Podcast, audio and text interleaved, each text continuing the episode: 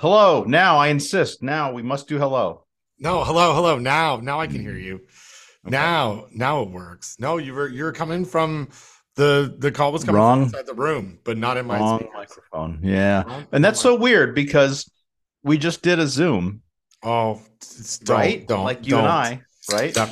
Yep. You oh, do sorry. did you do another Zoom with somebody else in the interim? Uh-huh. I did. I did. Oh, that's why. I See. Yep. Um, I did. Uh, uh, I did a Zoom. I did two. I've done two two Zooms. Don, this is this is my my fourth Zoom of the day. It might actually Oof. be my fifth. Let's Wow. look. Let me, let me go back and look here. It's a lot of Zooms. One, Mhm. two, three. No, this is number four. Um, what's really nice as soon as we're done, I've uh, I've got something different. Um, just to spice it up a little bit. I got a Google Mm. Meet. No. Yeah. Meet meet.google.com. Meet them. Meet them at the meet them where they're at. Meet them at Google. Well, this is this is only my second Zoom of the day, but um, I'm kind of excited for my third. I mean, I'm I, for, well. First of all, Ben, I'm excited for all my Zooms. I am I'm excited for the Zooms that I do with you most of all. I want you to know. But um, but we do this all the time. Um, I have a I have a rather unique uh, Zoom um, coming up uh, this evening. Uh, I am giving a guest lecture in the class that will enable you to earn a certificate in cannabis law and business. And I'm going to be talking Oh. this afternoon, this evening, about cannabis microbiology. Oh, I'm excited about that. Um, yeah, which is it's it's really kind of uh, it's kind of an interesting topic. It's not it's not one that I have a whole lot of experience with. I, I do remember, I think back in the day on Food Safety Talk, which is the podcast that we're recording right now, um, he said to remind himself um, that um, I think I w- I've mentioned I was talking with a guy from somewhere in the Pacific Northwest, I think, who was interested in like how you could sample things. Uh, because the problem, I don't know if you know this about cannabis, Ben. Um, it's legal in some states, I've heard. I've uh, heard. but it's but it's illegal at the federal level. Um, which means if you're a fo- if you're a food company and you're making food and you need to get that food tested for microbiology, you can just send you can just send that sample willy nilly anywhere you want, right? Um, not so much with cannabis. yeah, except except when it comes to cannabis, where it's a whole it's a whole other world.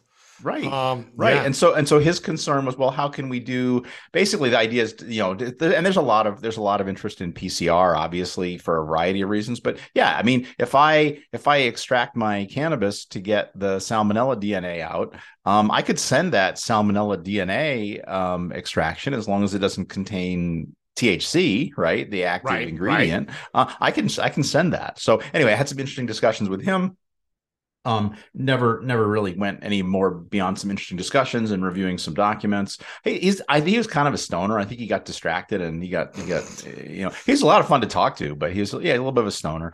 Um but uh yeah so but on this for this lecture i've been working with a lawyer um who he's i don't think he's he's pretty t- i don't know he he might he might be you know he might be you know a little uh you know get a little cannabis on the side but he's pretty he's pretty straight laced uh pretty pre- you know for a lawyer he's pretty uh he has a beard um you know but but it's a very well trimmed uh, beard um and uh, yeah he's, he's been a lot of fun to, to talk with him uh, about about cannabis and Does he he sent me his slides um yeah Oh, does he look hungry? um Like, oh like might- like might has the the munchies? munchies no Yeah. No. No, he looks he looks like he drives a fancy car and he he's a little Jersey, you know, he Oh, probably yeah. looks like he might have some gold chains, you know. Yeah. I mean, he's a he's a nice enough guy, but uh T- Speaking of Jersey, spe- I know you live in- cannabis. in cannabis. I know you live in the uh, the Great Garden State. I do. Um, are are you familiar? I don't think we've ever talked about this, um, but are you familiar with the uh, Danbury Trashers, um, which is a defunct uh semi-professional well no it was a very professional hockey team in the united hockey league in uh, it- so they weren't they weren't in um they're in danbury connecticut which which is close to jersey i guess. It i thought it is. was in jersey. Yeah. Do you, are, Um, are you I- are you familiar Well, I you know the most the most famous Connecticut team for me is uh, is the the Hartford Whalers. Right, the Whalers we talked about before because Yeah. they have the best logo in sports. But uh, I and I am familiar I am familiar familiar Yes, I am yeah, familiar with Danbury, the city. I don't think I've ever heard of the Danbury Trashers. So what Okay. is it about what is it about the Danbury Trashers that makes you think of New Jersey, Ben? Is that is that a is that a veiled reference at the fact that our trash is is uh, is handled by organized crime, Ben? well, it might be. Um, so uh, I'm gonna I'm gonna send you a couple of links here. Oh, I like their logo. I, yeah, that's oh. I like. Oh, I'm I'm all in on the Trashers now. Yeah, their their logo is pretty pretty phenomenal. Um, I'm gonna give you a, just a little bit of homework that you you may or may not choose to do, but there is um, a uh, a Netflix uh, documentary on the Danbury Trashers, um, and uh, so yeah, so they're the the owner uh, James, I think it might be Jimmy Galante. Um, he bought the the um, he bought the franchise for his son. He was a garbage disposal mogul. Yep. Um, and uh, yeah, bought bought the bought it, bought it for his son AJ. Um, AJ um, was a high school hockey player, but he got hurt. And uh, at 17 years old, he became the general manager of this um, of this hockey team, a professional hockey team. And uh, he, uh, yeah, you should watch the documentary because it's pretty phenomenal. Um, okay. it, there's there there's uh, there's a jersey feel to it um there's um hockey which you know i like but there's also just a like a wonderful story. Uh it is called untold. Um we'll, we'll link to this um uh in show notes. Uh untold crime and penalties. Uh they were the bad boys of hockey a team bought by a man with mob ties allegedly run by his 17 year old son with a rep for being as violent as they were good. And they ended up winning. Spoiler alert, they won the league, but then they were kicked out of the league uh, right afterwards. It, it- it was. Uh, uh, someone had sent this to me. It's it's a couple years old now. Someone had sent it to me, and um, it, I turned it on because I like a good documentary. And Danny usually doesn't like to to watch these things because my documentary choices are are usually things you know like we talked about in last episode um you know golf golfers who i don't like. Um and i i, I like to watch the this. And she was engulfed in this it- Hmm. like in this. She thought it was just one of those fascinating stories but also said our children can never watch this um move, movie at least at the time because there's it's a lot of you know there's a lot of inappropriate stuff. And then turns out um my my older son uh um is is a big fan of the Danbury Trashers unbeknownst to us. He is well aware of this of this documentary and story uh I, now now a couple of years later that I did not show it to him but he uh he he brought it up to me and said have you watched this documentary? And I was like yes yes I have uh, but anyway um Untold Crime and Penalties, uh, The Bad Boys of Hockey, The Danbury Trashers, Danbury, Connecticut, not New Jersey. But you know, you could see how I got here, right? Well, well, and it's and it's yeah, and I'll I because I did a search in the article for the word jersey, um, and and it talks a lot about hockey jerseys, but there is one uh, sentence here from your dad working in the waste business to your name being AJ to growing up in New Jersey. The Ah. comparisons to the Sopranos are natural to make. So that that's the that's the connection. So yeah, I don't know. I mean, um, you know, as far as my my dear wife is concerned, um, there is one sport uh, that is played on ice, Ah, and yes. that is figure skating. Um, unless it's the unless it's the um, what's the, what was that hockey? There was a very, very famous Olympic hockey game, Oh, the Um, Miracle, Miracle on Ice, Miracle The- on Ice. Yeah, she Yeah. she would be a fan of that. This does not. I don't. I don't think. I don't think this would appeal to her. So I'm No. not even gonna. I'm not even gonna try. No, Um, I agreed. I yes, the, please. I'm surprised that I'm surprised that it uh, that it it sucked Danny in. That's interesting. Yeah, it. I mean, it did. Um, but I think it's it was more the story Mhm. um behind it. So yeah, you need um Miracle is a great movie though. Yes. Um, I think that was the name of the yeah. Uh, and there's lots of good, good, good things out there on that on that um, great, great situation, which I know defined um, the U.S. hockey world. It really didn't make a lot of impact to me as a Canadian, so I just uh, want to mention that here. Um, Yep. in- Yep. In this Yep. in this fora, Understood. but you have to yeah, say that. I do, I do, because we're all about the 1972 um, Summit Series. Are you familiar with that? Um, no.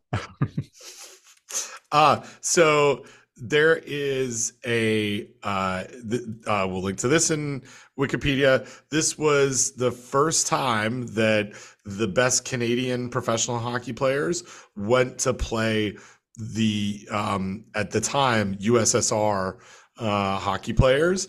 Uh, and um, th- there certainly had been the uh, um, USSR, Russian, you know, Soviet Union had had Olympic teams, but uh, professionals weren't allowed to play in the Olympics. So there was Right, never a best on best Yep. until the 1972 Summit Series. And it was, you know, the way that you would organize a Summit Series, Don, um, there were eight games. It was not a, right? Like not a seven game series.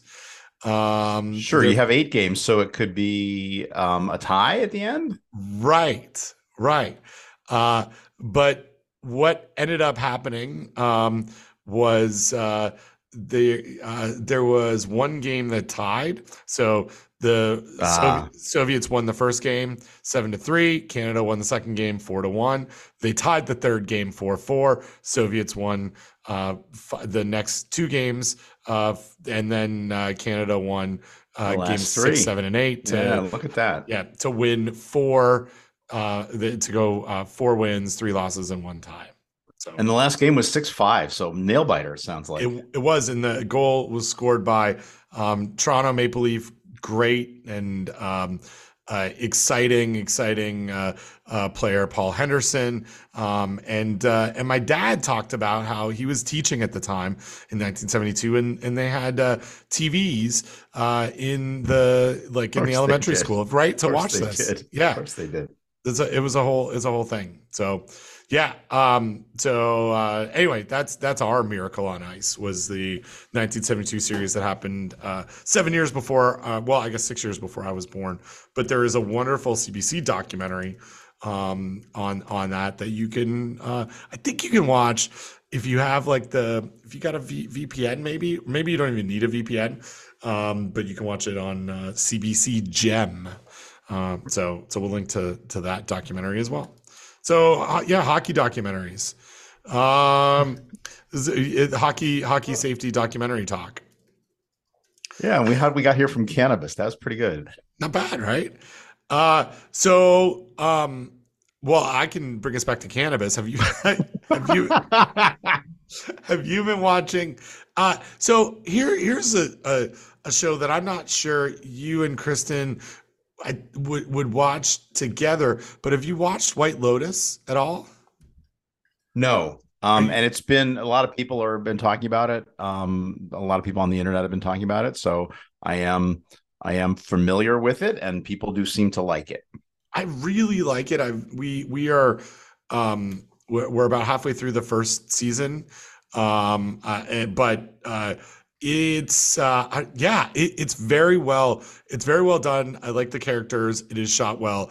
It reminds me not at all plot or character or um style, but what it makes me feel like is watching Mad Men, which I Hmm. really which I really Mhm. really liked. Just a you know, uh, I don't know, one of those um gr- I, I thought great series that just you know why would I watch a series about an ad agency in the 1950s in New York City? Same thing. Why would I watch a series about a hotel in in Hawaii? It's just well written and well done. So I won't I won't go into any spoilers because I don't really have any because I'm only I think four episodes or five episodes in. But I really like it. We've been watching a lot of it. Yeah, well, and you know, certainly it looks like there's people in it that we would like. I mean, we really like uh, Jennifer Coolidge, so um, Very good. you know, uh, which we mostly know from um, the um, the the show about the uh, dog show, Best in Show. Best in show. Yeah. Uh, macadamia nut, uh, walnut, peanut. Peanut. Any kind of nut. Any kind of nut. He can name any nut. He can. You can name any nut. uh, yeah, no, that it, um, yes, uh, she that so that um, that's a movie that I have not yet shown my kids, and I'm not sure if they're gonna get it. Oh, Yeah, but I Uh, really like it. yeah, yeah. That's not bad. Uh, I'm I'm gonna add that to the to the list.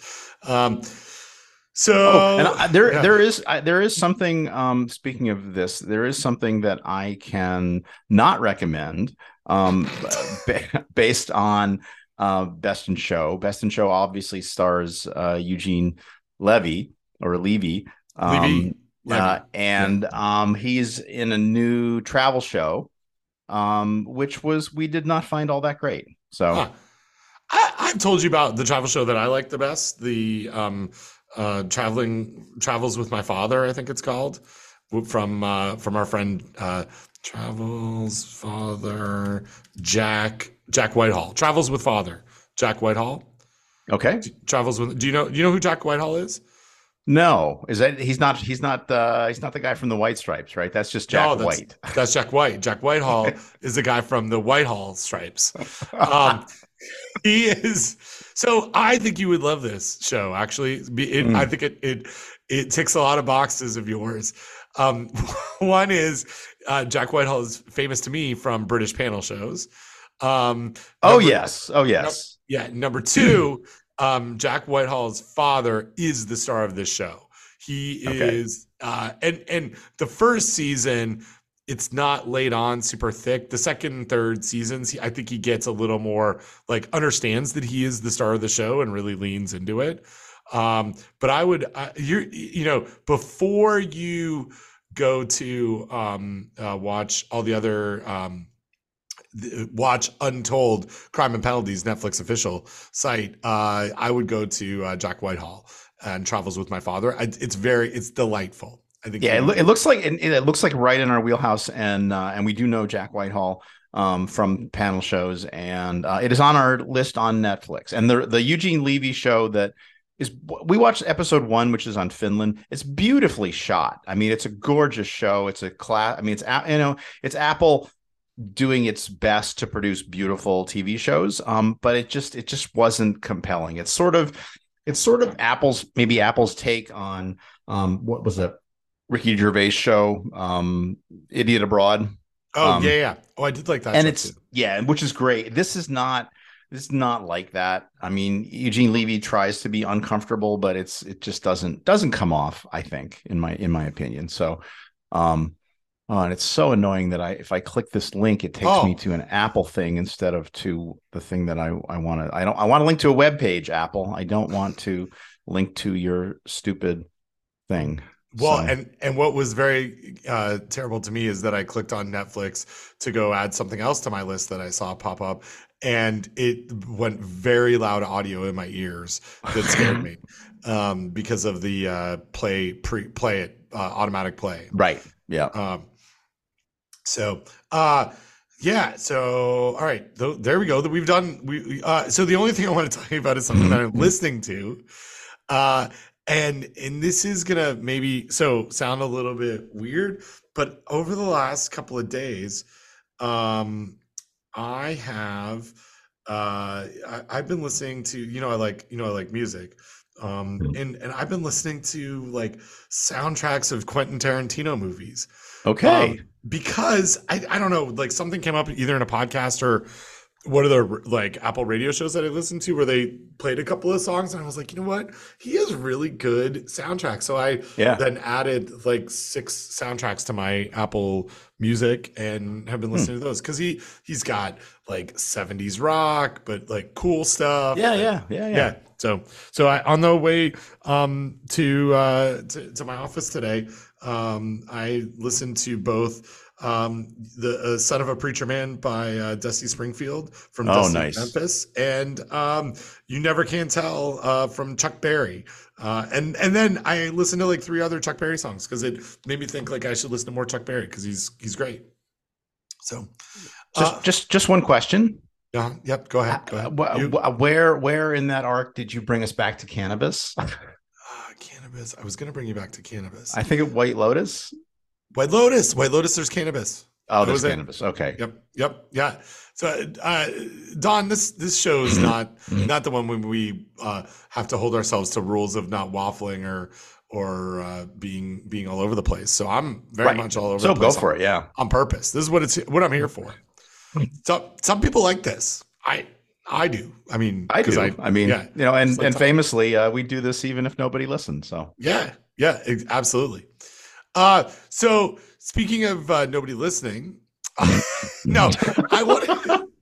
No, I, I want to. I want to give a shout out. I already told you this when when we were talking earlier today, but um, I I I want to to publicly recognize your friend and my friend uh, at NoroNerd, uh, Veronica Yes. Bryant, because um, Veronica and I were were charged with um, being Oh, yes. the uh, the the uh, I, I don't know the the leaders uh, uh, behind the program committee uh, for Conference for Food Protection. There are certainly others that that um, met and helped with uh, kind of come up with a um, a vision for this. But but what we did for the Conference for Food Protection. Um, and I think we talked a little bit about this in the last episode, but I want to just thank Veronica specifically for this.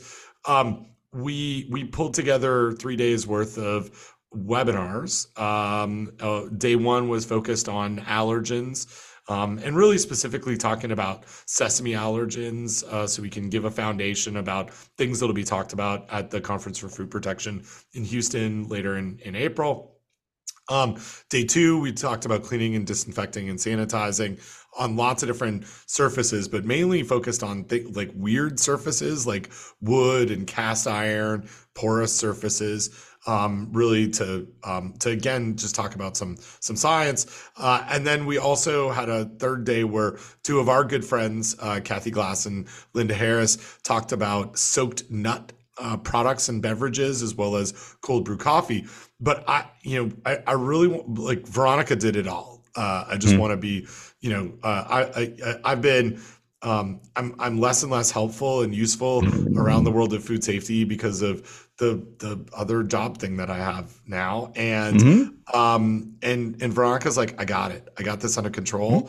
Um, so she really organized everything. So I want to, I you know, I got to show up and do some introductions and help with Q and A, but I I sincerely want um because you know this is our platform. Um i just want to thank veronica on this platform because she's not the people that listen to this know some of them know her and um and she sometimes listens and and if you see veronica tell her how awesome she is and how she did a great job um and i and how much of a slacker i was uh for the whole process. But it was it was cool. And and and no one i i started this by saying let's speaking of things that no one listened to i was flabbergasted. Um, surprised is an understatement that each day of this this webinar we had over 200 um, attendees, and so these are people that are also signed up and registered to go to um, Houston uh, for the actual conference for food protection deliberations and council meetings. But I I, I, couldn't I I I I mean Don I would have called it a success if 30 people came and uh, we hit 200 people every day, which is just I, it surprised me beyond belief. Yeah, and it was it was good. Um, I did I was able to go to most of the first day and then part of the second and third day just because of scheduling conflicts. Um, and I'm sorry that I missed what I did. If, if I'd had the time in my schedule, I would have sat there for, through all of it, just because it was just really good and, and interesting. And yeah, and and I and I appreciate you um uh, revealing to the world that it really was Veronica that was doing all the work even though you were the the figurehead. I think uh, I think the world appreciates that. Yeah, and it's real. yeah, and I I I am not um I'm I yeah it, credit uh what, what's the what's the term? Give credit where credit's due? Credit's due Yep. with with Veronica. Veronica yeah. yep. Yeah, 100 percent. Um, it, so uh, you know, a couple of things that I thought was really really cool. Um, and so on this, if you're if if you um view, viewed it uh, or part of it, you can also go and get con- continuing education units from uh, NEHA, the National Environmental Health uh, Association, and there there's going to be more information on the CFP website um, on how to do that. uh, and, and all registry like attendees will get that information. But um, there were like just Veronica and I texting back and forth. Um, we were like, I don't know. I'll, I'll just say, one message she sent me to me was, "I don't think regulators know any of this stuff. This is awesome," and and it's true. That's exactly why we did it, right? Like, I, mm, I don't right. think having, um, you, you know, one of the things I really wanted to do with this program was to be able to give people a better educational foundation to make decisions and be part of what's being talked about at CFP and um, and sometimes the science evolves so quickly that it's hard for people who have other jobs like regulating restaurants or making sure that um, that their staff are able to do it can stay up to date and so i hope we we gave um, you know uh, an hour i guess four and a half hours worth of content to people plus a bunch of papers that they can follow up on to make them more comfortable with the material that's out there. Although FDA um, made a point of saying this is not part of deliberation, we are we we will make this very general, which I appreciated. That I wanted to be a little more specific, even though it's not part of deliberation. But um, but it was great. I thought it was awesome. So um, yeah, and and I and I do I do appreciate um what it is that you guys are trying to do and i think we we had a text conversation about this this is a I mean, I understand why the conference does not want people talking about the issues before the conference, right? Because the whole point of your point is to come in with an open mind uh, and then be be you know form maybe form an opinion, but form your own opinion and then be swayed by the discussion rather than kind of have an opinion and have your mind made up by peer pressure or discussions with people before the meeting. But that said, um, you know, it's a lot of material to get through. And wouldn't it be nice if somebody could lay out the science? And again, part of that is having the right presenter, right? Having a pre- and really, I mean, on the one hand, you'd want a presenter who submitted the issue. On the other hand, they probably have an agenda. So, how do you find someone who is equally knowledgeable about what the issue is? who is was not part of the issue but who could speak about the issue right and i mean you know again one of the issues that i was involved with which actually got assigned to Council One. We'll see if it, we can get it moved to three. Is um, the issue of uh, cooling and specifically looking at um, if we can, if you could put food in a container that has a depth of two inches or less, could you be exempt from time temperature management during cooling? Um, you know, and I think the science would say that that that is a, a low risk uh, proposition and and would probably net net increase food safety but again um, it would be it would be a challenge to do that because i mean probably probably there's a handful of people who could do that. I would you know humbly um, say that i would be one of them. But of course i have an opinion and i certainly worked on the issue right? So yeah. yeah, yeah exactly. Yeah yeah totally. That, and i think that was that, that was one of the challenges that we had in the discussion of this process right? Like one thing is we wanted to um, we wanted to be nimble enough to create an educational program within about a month's time after issues had been submitted and find the right, right people who could not like you're you're exactly right. In fact, the um, you know, without getting into too many details of the the meetings of executive uh, boards and and all that kind of stuff, one of the concerns that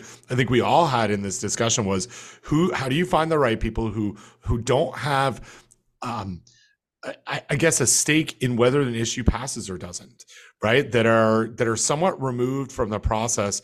And can we have them talk a little bit about the the just you know sticking with the the science so there might be a more um informed discussion?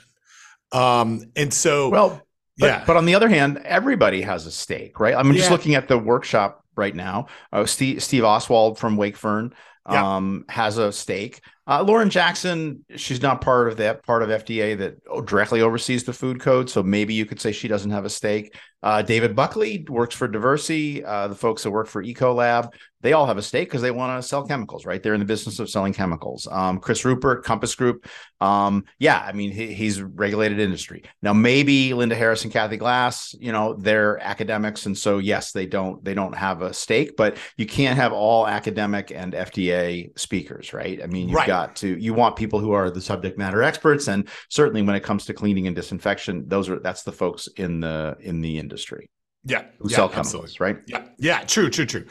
Um, so yeah, it, I, th- I, think it was I think it was a success um, mm-hmm. just from oh, the numbers sure. and the feedback that we, that we received, and I'm I was very happy uh, about it, and and to be able to to try and pull it off in a different way than how we've approached in, in the past. I'm I feel that that's very cool, right? Like like it's it was um, just a new we learned from a virtual meeting on how to do something like this and then tried to put it to practice to better what we were delivering as a program committee. And i was i yeah not not to toot our proverbial own horns on this but i i was very i just it made me feel really good inside that you know that, that we were able to pull this off. Okay.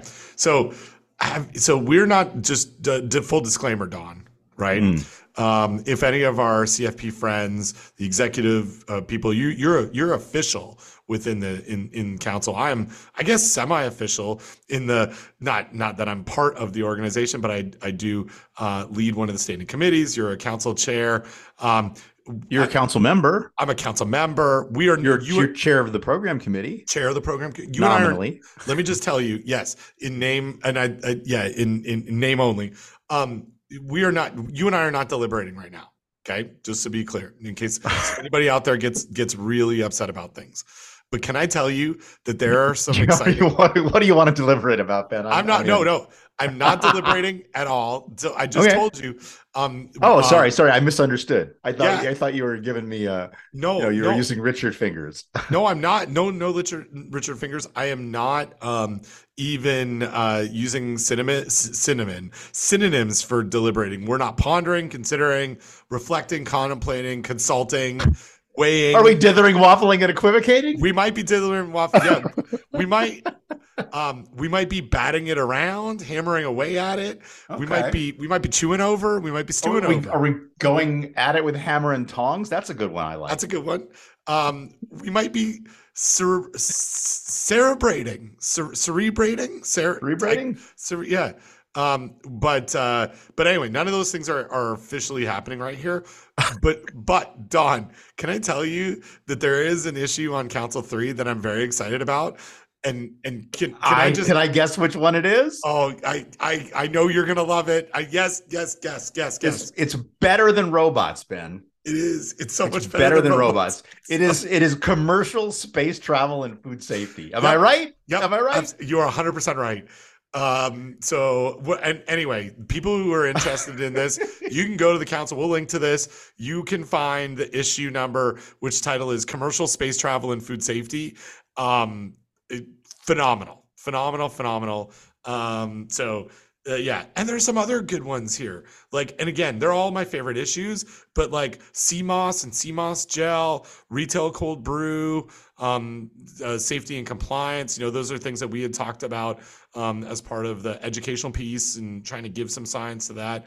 Um, there, there's just like there's lots of fun, fun things that I'm I'm looking forward to. Um, and I did get clarification. You and I, maybe four episodes back, got very confused about the 30th anniversary of what.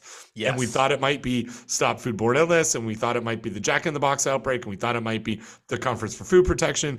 It turns out it is the 30th anniversary of the Food Code, which happened last year, and we are celebrating it in 2023. So there will be people that are gonna have like a 30th anniversary party. Um, I, I, there might be cake. I don't know. I think people wanted cake. I can't remember if the decision was made to have cake. Um, I, I, um, uh, going back to our other podcast that we record. I, I'm will be. I, I try to avoid the carbs, um, so I'm probably not going to have any uh, cake. But um, but anyway, there's. The, I'm excited for Council for the our Conference for Food Protection. Like I, I'm excited because we're going to do it in person. I enjoy it. I get a lot of energy from it. Um, I'm excited that you're going to be running the meeting. That's very. I think that's very. Well, I'm going to be running Council Three, Correct. My meeting. not the meeting. no, it's it's Don. Don, I know there That are other be, councils. uh, that would be um, uh, what's her name? There's other people who's- that are running. Yeah. There's other people that are the, the the chair and vice chair of the conference. I'm just the I'm just a chair of the council, one of the Yeah. councils. So, um, yeah, but but Don, I just wanted you to know, it's my meeting. Council three is my meeting. That that's the one I'm going to. That's Got what it. I mean. Yeah. Um. Anyway, I'm I'm very like I, I you probably can hear in my voice. I'm very excited, not just about um commercial space travel food, and food safety, um, but uh, but kind of all all of it. It's very like I just I'm so excited to talk about who has jurisdiction over space travel and food safety. I'm like I can't I can't tell you how excited I am for that. Oh. And this is not facetious at all. It's it's like robots. I'm loving it. Um oh that's um that's McDonald's. I'm loving it. That's their catchphrase. Uh okay, so um so we got we we got that going for us. You know how I like to say that all the time. Uh can I send you an article that I want you to to just look at the headline and talk about with me? yeah, now? sure, of course. You know how I like to do this. I I prepared. I have Oh, uh, so just to just to close the loop, uh, conference chairs uh, Becky Vaught and Todd Rossow. Oh, Becky and Todd, my my favorite. Todd, who has, um, I would say, one of the deepest voices of any person I've ever encountered. I would love for Todd to sing karaoke with us, and I think it would have to be like a Barry White song, or it would be awesome. Uh, all right, so article coming your way, Don. It is in the headline, so please click on this. Um, it is. I want you to read it out out loud to me, uh, and I would love for you to talk to talk talk about this. oh, revealed all caps colon. Thank you. Sorry. Yep. I, I thank you for doing that. More than 1.8 million all caps All bacteria linked to miscarriages and respiratory infections may be lurking in your fridge. Dash. Uh, here are the filthiest spots. It, this is this is from the dailymail.com. Uh, Don, I, I don't know if you know this, but I was famously featured in the Daily Mail. Um, Oh, Uh, is that when you went up against uh, what's her name, uh, Goop Yep. Lady? yeah, yeah. So, and she's she's now on trial. Oh, Uh, oh, well, I don't know so if she's you- on trial, but yeah. Have have you have you been following? Have you been? uh, Do you we we talking about podcasts on the podcast? Um, have you been following Jon Lovett's take on this? No. Oh, so so John Lovett um, from Lovett or Leave It and Pod Save uh, America has. I think I think the way he explained it, this this will bring us back to cannabis. Um, took took an edible and then watched all of the transcripts of the trial, and he thinks that Gwyneth is getting railroaded and that she is not guilty, and she thinks that the person who hit her, um, uh, on the ski slope. Um, uh, uh, he hit her, not she hit him. Um, and he's just out for money. Once he found out it was Gwyneth Paltrow, apparently he was a lot more injured than he thought he was. Huh. Well, that's that's interesting. I've just uh, really appreciated all the Gwyneth Paltrow memes that have happened uh, that I've seen on Twitter. Uh, pictures of of her looking less than impressed um, at a lot of a lot of the testimony. Uh, but famously, yes, I had a uh, a, a uh, virtual run-in with uh, Gwyneth Paltrow in the Daily Mail. Headline: Why Gwyneth Paltrow cookbook could put you at risk for food poisoning.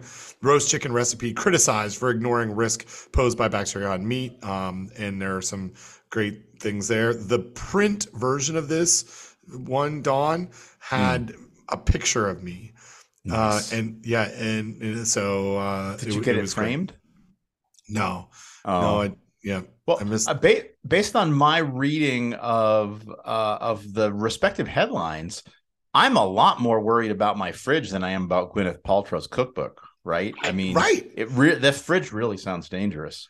There's a there's Don 1.8 million bacteria in there. Did you know that? In it's it's pretty pretty wild. Miscarriages and respiratory infections. Yeah. Well known so to be caused by refrigerators. they might be lurking there. Not they are, they might be. So um where Don, where are your filthiest spots? You filthy you filthy fridge fridge boy. Where are your filthiest spots in the fridge? Oh my goodness. Oh gosh, What's things got got- into you? I don't know. I don't know. Uh, um, because the filthiest spots in the fridge, according to the Daily Mail, are the veggie and meat drawers and shelves where dairy products are kept. Um, I would say the filthiest spots in my fridge are probably places where stuff has. Well, Ben, I'm an academic.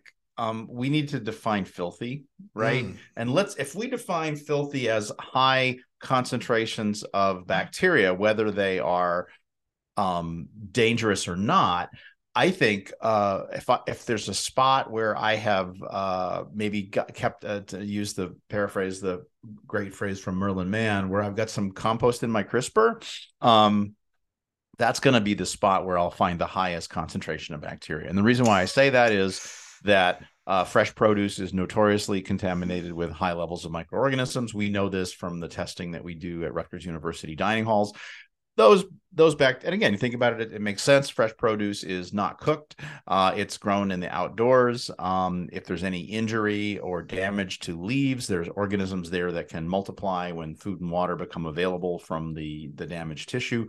Um, and so yeah and, and if it sits there and it composts a little bit and it, it you know it, it starts to get spoil and get slimy um, you can get very very high concentrations of bacteria. So that's where i'm going to say the highest concentrations of bacteria are where where are the risks coming from in my fridge that i'm actually worried about? I would say cross contamination i would say raw meat dripping onto fresh produce that's not going to be cooked. I'm not super worried about listeria. Um you know there's nobody in the house that's that's pregnant. There's nobody that's immunocompromised. Now granted we are uh, every day getting older and so we do drift into that uh, uh, demographic of immunocompromised because of age um but again we don't buy i mean probably the riskiest foods we purchase in terms of deli meats are uh, in terms of foods are deli meats right? Where we'll buy sliced deli meats from the deli slicer in whatever supermarket my my wife has chosen to go shopping at that day so there's probably some risk there but again our fridge is pretty cold. We we try to eat the deli meats up quickly. Again neither of us both of us have healthy immune systems you know healthy you know for our age and and probably will be probably a decade or more until we're probably at risk there. Um yeah so that's kind of my take on where i might find the most bacteria in my fridge. And i and we i can tell you right now um, we can find way more than 1.8 million bacteria on fresh produce that's not even spoiled right now again it's not linked to miscarriages or respiratory infections but yeah so that's uh yeah that's kind of my initial reaction Okay, good, good. So I'm going to tell you the math on this because it's Okay. It, it, it took me a while to figure this out. oh Um, okay got yeah. it I'm going to give you some some uh, some other bullets that I love from this article, which is just a phenomenal example in very poor science communication. Mm. Um, uh, bullet number one: Your refrigerator, Don, is teeming with more than 1.8 million bacteria units. Mm. How are your? Can you ch- check your bacteria units, please? Well, I Um, think I think obviously what they're doing there is they are uh, translating colony forming units into Yep. units. Yep. Um, and of course, colony forming units is jargon we use in food microbiology because we don't say bacterial cells because we don't count cells. We only count colonies, and colonies arise from one or more cells, hence colony forming units. Um, but Got the bacteria uh, units. yep, yep. Yep. Okay. So uh, the the real lead for this and and why uh, this came out uh, on March 23rd is uh, that uh, it's about spring cleaning. Spring has sprung, Don. You know, so I, I see that there's a editor who's like, "What do you got for spring cleaning today?" Well, what Hmm. about uh, cleaning your your fridge? Oh, okay, that's a weird place. Let's go find some information about where how you should clean your fridge and why. Oh my gosh, Don, we've revealed more than 1.8 million bacteria units are in your it's teeming. It's your refrigerator's teeming. Um, so more information as you as you scroll down this article, which I would like to highlight for you, Don. Spring cleaning dates back 3,000 years. When ancient Persians participated in a spring tradition called khaneh tekani, meaning shaking the house. Um, Okay. It was, yep. Uh, it was believed that sweeping up dust and removing clutter from one's home would prevent ill fortune for, in the upcoming year. Uh, people are still upholding this tradition thousands of years later uh, in in your refrigerators. Um, nearly eight in ten Americans report spring cleaning at least once a year. So you can see how this is a spring. This is really not about the bacteria. The turns out is that there's 1.8 million bacteria. Um, again, here's the math that I think you're going to be very excited about. Don, the average refrigerator size is 62 inches in height and 29 inches wide. And previous research, uncited, uh, that's editorialized by me, has found that there are more than 1,200 bacteria units living on every square inch of the container. So 1,200 by 62 by 29. You put those together, Don. You want to you want to guess what that number comes out to? Is it about 1.8 million? It sure is.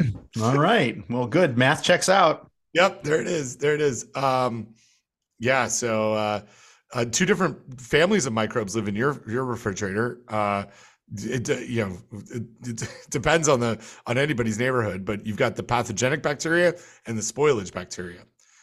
Uh, I, I, don't know. I think there's a bunch of other bacteria that don't do either of those things that are also there that they that would probably increase the likelihood of like we'd probably get up into the billions of of uh, Oh. bacteria units if we really started Yeah. counting. Well, as I as I said, right? You can you can find 1.8 million. I, you could go to my fridge right now, and I bet you could find any an item that had 1.8 million colony forming units or units, as they say, um, uh, per gram right now. And that's Yep. that's you know, I mean, so anyway, yeah. And I I was kind of intrigued because lower down in the article, see this. So this this is a an uh, an article that appeared on March 23rd. Uh, but it it it cites uh, or links to some cutting edge research conducted in uh, 2019. Uh, Mhm. would you would you care to guess as to where that research was Mm. published? yeah, it was uh, published in which? Which which.co.uk, that noted uh, peer reviewed journal. Um, uh, and they analyzed 10 fridges, Ben. Yeah. They analyzed 10 fridges and they found they found a lot of different kinds of bacteria. Um, they found uh, Enterobacteria cloacae. Uh, they found Aeromonas hydrophila, Serratia odorifera, uh, and they found Klebsiella oxytoca. So yeah. are, Worrying. how, how how many how many foodborne illnesses do those microbes cause, Ben? Oh yeah, no, you're you're uh, um you- you're exactly right. Very very very few, very little. Yes. close Yes, to they- zero. the- yeah, uh, yeah, I would say uh, essentially zero. And but these organisms are opportunistic pathogens. Uh, they are associated with respiratory and urinary urinary tract infections. So here's the thing, Ben.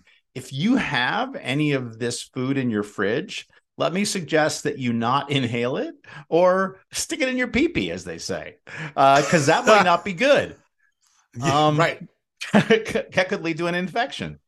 Oh, Um, so and they do they do uh they do indicate that they found Bacillus cereus, so uh, that's great.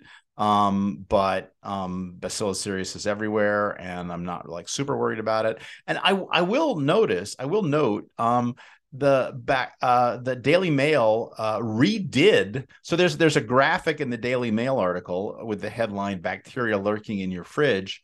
And then there's also a similar graphic from which.co.uk um, which uh, has basically the same information in it. And so I'm really, I guess I'm I'm glad that the, there's a graphic artist that is being employed um, by this operation, but it seems like I would have anyway. I, I if if I had the resources of the Daily Mail or which.co.uk, I think I would probably do something a little different than what they did here but you know who and and, and again there's plenty there's plenty of peer reviewed articles on bacteria in your fridge right which are actually peer reviewed and they probably studied more than 10 fridges and they probably found the same sort of thing maybe even found things that are more um uh quote unquote alarming Uh, yeah, 1.8 million.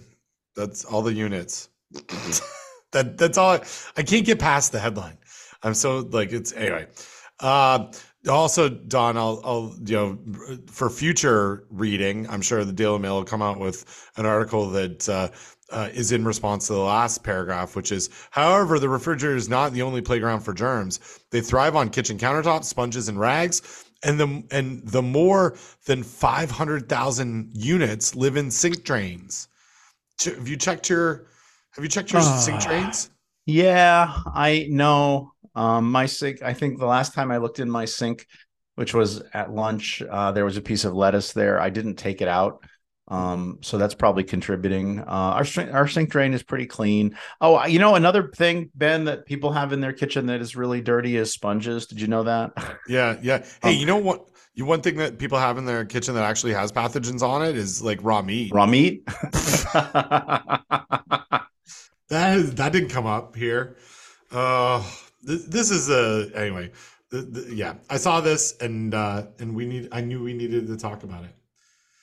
Um, yeah, and there's and there's a lot of articles. There's a lot of peer reviewed articles um, on analysis of refrigerator temperatures and microbiology. And I I I don't I I don't think I'm gonna. I'm just gonna link to the Google Scholar search for refrigerator microbiology, um, and there and you got rather than to pick any particular articles. So, yeah, yeah, um, and the, I mean, just the Daily Mail website is so busy. It's oh, it's so it's so bad. I'm at. I don't have uh, ad blockers on here in my my office, my my official office, but in my home office, I think I would it would at least be a little easier to read. Because I do, um, yeah, I do, I do have ad blockers on, um, and I almost, I was almost tempted to turn it to reader view, uh, oh. which is definitely uh, what, what when you turn into reader view, what you realize what an incredibly short article it is, lacking in any right. real information. Yeah, um, okay, let's switch uh, directions. Sure. Uh, in the ongoing saga of who works at FDA and who doesn't work at FDA, someone doesn't work at FDA as of May 31st.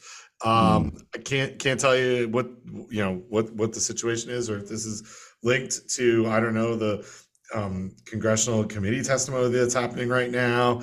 Um, but uh, Susan Mayne, director of the Center for um, Food Safety and Applied Nutrition, uh, announced yes. Well, let's let's say not yesterday, but a couple of days ago, um, uh, or on March 27th, um, that she she'll retiring. Um, and so, uh, yeah. Um, in her resignation letter, Mayne gave a nod to current efforts by FDA Commissioner um, Robert Califf to try to reorganize the food safety side of the agency. Those oh, the efforts, food, the food, the food side of the agency. Oh, the food, the food side. Yes. Those efforts have come under fire with detractors saying Califf's plan does not provide a clear inline chain of command involving CFSAN and other aspects of the agency's human food program. Um, and uh, yeah, so um, so so two folks that uh, we're we're at kind of the top of FDA's food safety food world. Um, Susan Mayne and Frank Yiannas are are soon to be no longer at FDA, so it's a it's a new you know new new sheriffs are in town or um, well, we don't yeah, we don't know coming. who the sheriffs are yet. So no. yeah. And the other thing that's going on too, and maybe you have a perspective on this, is uh, and it's just it's brought top of mind for me because I've been working with a friend of ours who is I think we've referred to as Dr. Freeze or Deep Freeze. Um, yep. Been working with with uh, her and a colleague of hers who's dealing with basically I would characterize as uh, cruel and uh, cruel and unusual punishment from ORA um, regarding uh, importing product. Oh yeah, and, yeah. Um, and I think, and again, oh, and again, we've we've sort of psychoanalyzed ORA here to say maybe they're a little angry, and so they're just taking it out on uh, their um, regulated industry uh, and and just sort of being jerks about stuff. So, um, yeah, I don't know. I mean, this so so part of what's going on with because there is a reorganization ongoing within FDA, right? And and ORA is going to somehow get moved around, right? Or parts of ORA. Have I got that Maybe. right? Yeah. Okay. I mean, I, I, I don't know. So I, I just sent a link to something else um, mm-hmm. to that I think goes into this. Um, but uh, uh, the there's a House oversight hearing that's happening. It happened like started. I think it started yesterday, maybe the day before, mm-hmm. um, and continues today. When and uh, Frank Yiannas, who we mentioned, was uh, appearing in front of talking about this. And I, I think that there has been talk about the reorganization, but not, um, you know, in response to the Reagan Udall report, um, mm-hmm. but not like exactly what it's going to look like. Um, so um, yeah, I, I don't I, I, don't think we all know exactly what it, what it's going to look like, but they are looking for someone to um, like. There's there's a call for you know someone to run food safety at FDA um, in the new whatever happens new reorganized process. Right. But I don't think it, it's going to include the the specific ORA powers that everyone's really been talking about. Not to get too much inside baseball here. Mm-hmm. So we'll link link to that. Um, Frank Frank Yiannas. Um, uh, I'll, I'll just the the Axios um, article on this uh, highlighting what Frank's. I guess it's testimony, right? Um, uh, or yeah, yeah.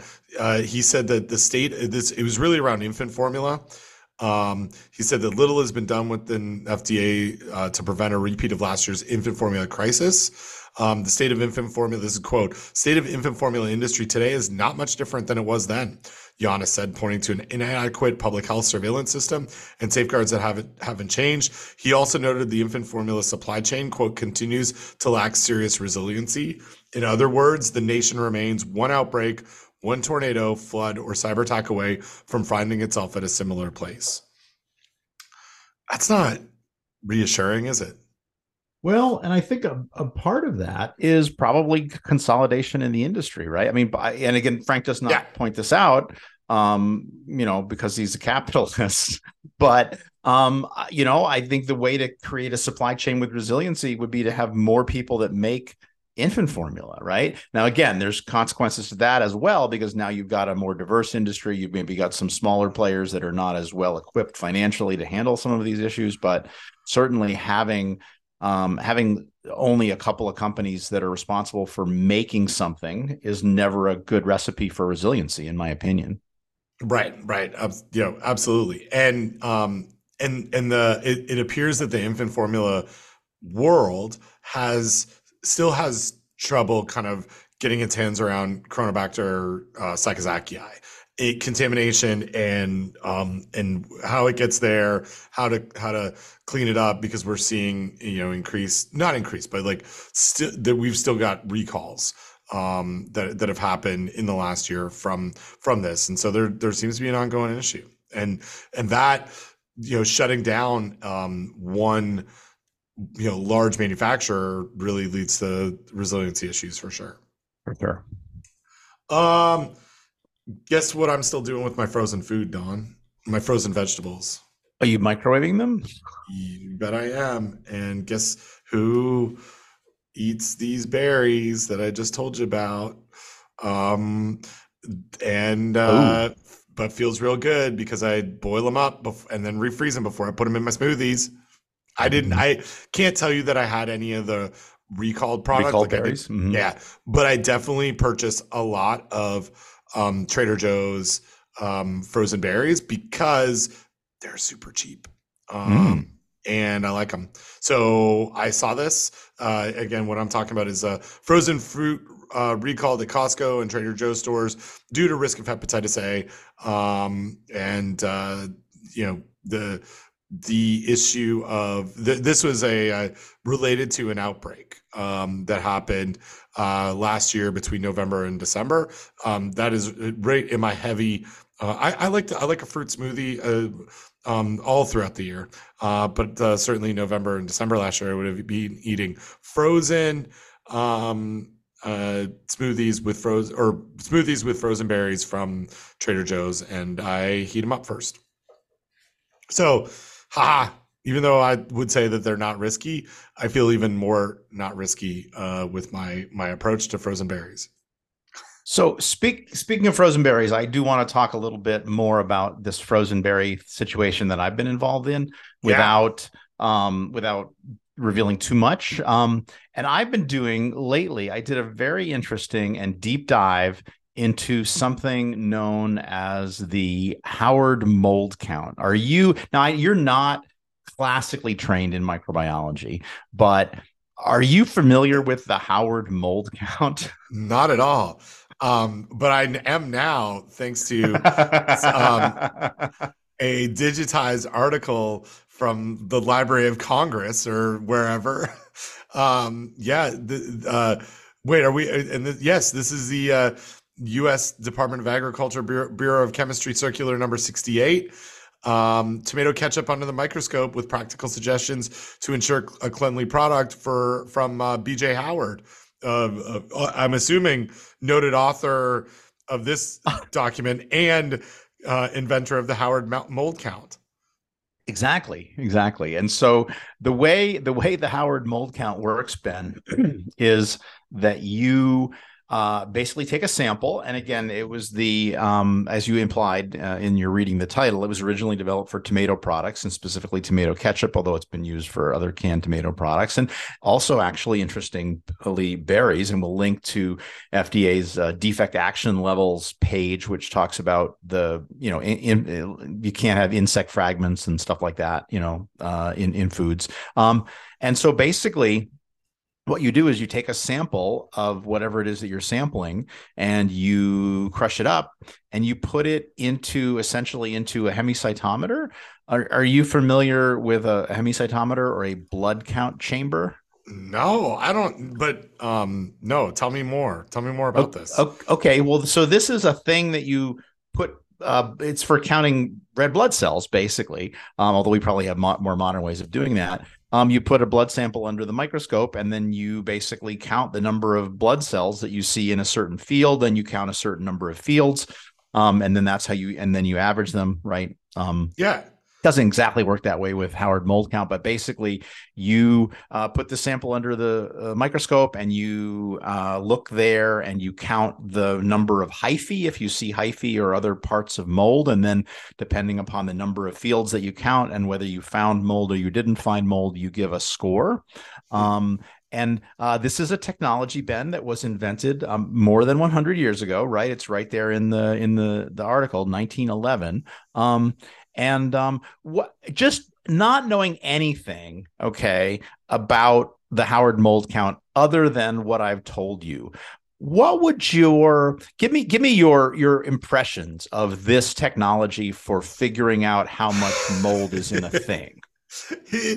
um it it, it seems antiquated and could be due to be updated and modernized with that but but I'm guessing by your question, it is still a standard way that we understand mold uh, contamination of food products. Is that am I? It is absolutely. If you go to FDA's defect uh, action levels handbook, and I just sent you a um, a link there, um, and you look uh, under berries, uh, uh, Drupelet canned and frozen, uh, and and are you familiar with with Drupelet? No, um, I don't know. Drupelet. are basically certain kinds of berries, right? Blackberries and raspberries are Drupelet. I think blueberries are not Drupelet. Oh. Um, but it's just a b- botanical name. Uh, yeah, any of the small individual drupes forming a forming a fleshy aggregate fruit, such as a blackberry or a raspberry. Oh, okay. So we yeah, will we yeah. will link to the Wiktionary uh, Wiktionary uh, article on that. So yeah, and so um, Ben, not surprisingly, I don't think this is a very good uh, technique. Um, what would you again? You're I'm just hitting you with this cold. What would be some re- some problems with this technique as you as you would interpret it just learning about it? Well, I, I, would say that the using just the naked eye to well, not the microscopic eye to count has some limitations in the ability to see things in some sort of a um, suspension that might be this a similar color or maybe okay. it might or might be viscous. Um, that that would be one, and then um, just just like I don't know, relying on consistent counting of size in a field would be another one. What what what limitations am I missing? Well, um, let's see. Uh, some of the limitations that I've found identified in the published literature would be uh, inability to speciate or identify oh. the mold, right? Yeah. So oh, you don't know sure. what kind of mold. Yeah. Um, Is it even mold? Is it even mold? Right. Yeah. Uh, rapid analyst fatigue. Ben, it takes 30 minutes. It's very fast because it takes 30 minutes. Um, Yes. which is faster than microbiology, but that's 30 minutes of counting. Um, 30 minutes of counting. low precision, uh, Uh, the yes. need for considerable analytical skill, um, inaccuracy, poor repeatability, um, and then dependence on food processing conditions. Um, yeah, so um, uh, some researchers in the United Kingdom pointed out that the imprecision of the test would limit its value for quality control or legal enforce- enforcement purposes. wow. so and I don't think they use it in the UK. No, and this is so. I want to remind you this this method was developed in uh, I would say prior to 1911, Hmm. um, because this was issued in 1911. Right. Um, Don, uh, just to put that into context, I, I didn't know where to drop this in, uh, but I learned something yesterday that I that I thought was phenomenal. That I've ne- I guess I've never paid attention to. But Don, this is a full 12 this we've been using this this for a full 12 years before it was legal for women to wear trousers anywhere in the United States. No, see, I've already finished my expert report. I Yeah. wish, I wish, I wish I could have put this into my report. Yes, yes. Uh, So It, it was not until May 28th, 1923, that the U.S. Attorney General declared that it was legal for women to wear trousers just anywhere. Um, and uh, so, so that we were still in in uh, trouser, um, you know, trou- trouser oppression, uh, which is which is so bizarre to me to think back a, a hundred years ago. But yeah, that's where the that this it's a really uh, I, I would say antiquated uh, approach to uh, mold contamination. Well, Um, you know, uh, Gourama and Bullerman in 1995 uh, noted uh, that the use of selective and differential media to enumerate and isolate specific groups of fungi has been a relatively recent development. It only started in the 1980s, Ben, well after women were allowed to vote, wear pants, um, you know, all the things. Oh my gosh. Uh the the women uh pants um uh tidbit came to me from uh, uh viewing an episode of QI last night. So just to bring Oh. it back to our British uh, panel shows. So Nice. yeah. Oh, that's fascinating. Um all right. I had uh So anyway, so that's been that's been my life over the last couple of days, uh, dealing with that with that fun. So I don't know. We'll we'll see we'll see where if we get any traction. But um, I, I my recommendation is, and and here's the thing, Ben. I don't know if you know this. Have you ever heard of something called the BAM manual? Oh yeah, I know do- I know all about the BAM manual, even though I'm not a Um, classically trained uh um uh, microbiologist. Yeah. Yeah. Um. Turns out, um, there is a method in the BAM manual for um uh, enumerating yeast and molds um using this newfangled 1980s technology of a uh, a plate count. And not uh not uh, the Howard method. No, no, it does take longer, Ben. It does take um, time to grow the organisms. Um, Oh. But my, my guess is that it would be more accurate. I would You know? guess that that is correct. I couldn't, I actually looked in the literature to find someone who tried to compare Howard mold count data to um to uh plate count data and i could not find anybody who done that article um but you do and again it's weird because the howard mold count you get a, a score that's between 0 and 100 percent so it's the percentage of fields that you examine that contain detectable mold and um it's uh uh it, so uh, the the some of the data i found uh, examples where they sent the same sample to different people and they had them analyze it and counts numbers range from like 20% to 100% uh, or they ranged from like 16% to 60% depending on the sample so again not not a super precise method Yeah. Huh. Interesting. Um, I wanna I wanna switch uh, switch gears a little bit here. Um, Okay. I, I would like to uh, take you to um, an article that was in the New York Times, or no, sorry, Washington Post, the other one that I like, um, and uh, it there it was uh, related to. Um, uh, gosh, I'm gonna let me let me send you the. Is this the right article? Uh, yeah. Okay, this will work. Um, and uh, but also, um, oh, that's the wrong one. Uh, but also, I want to talk about the paper. Anyway, the headline is Bacteria from meat may cause more than half a million UTIs. Study says. Are you, have, has this come across your, your desk other than in the uh, Food Safety Talk uh, uh, Dropbox? It has not. Oh, okay. So here, take a look at this article. I want to I want to go through it with you, and then I want you to take a look at the um, uh, uh, actual paper. Oh, there you go. Okay, so I say take a look at the article, but you can't do that until I send it to you via text, and now you have it. Okay, I'm looking at this picture of these very sexy women wearing uh, overalls. Yeah, they're they're the they were wearing the trousers. Um, so all right. Um, in this in this article, uh, it, it cites a study from uh, George Washington University that was published a couple of weeks ago. Um, according to the to their estimations, 85% of UTIs are caused by E. coli, and 8% of those infections are acquired from meat. Okay, so how did they do this?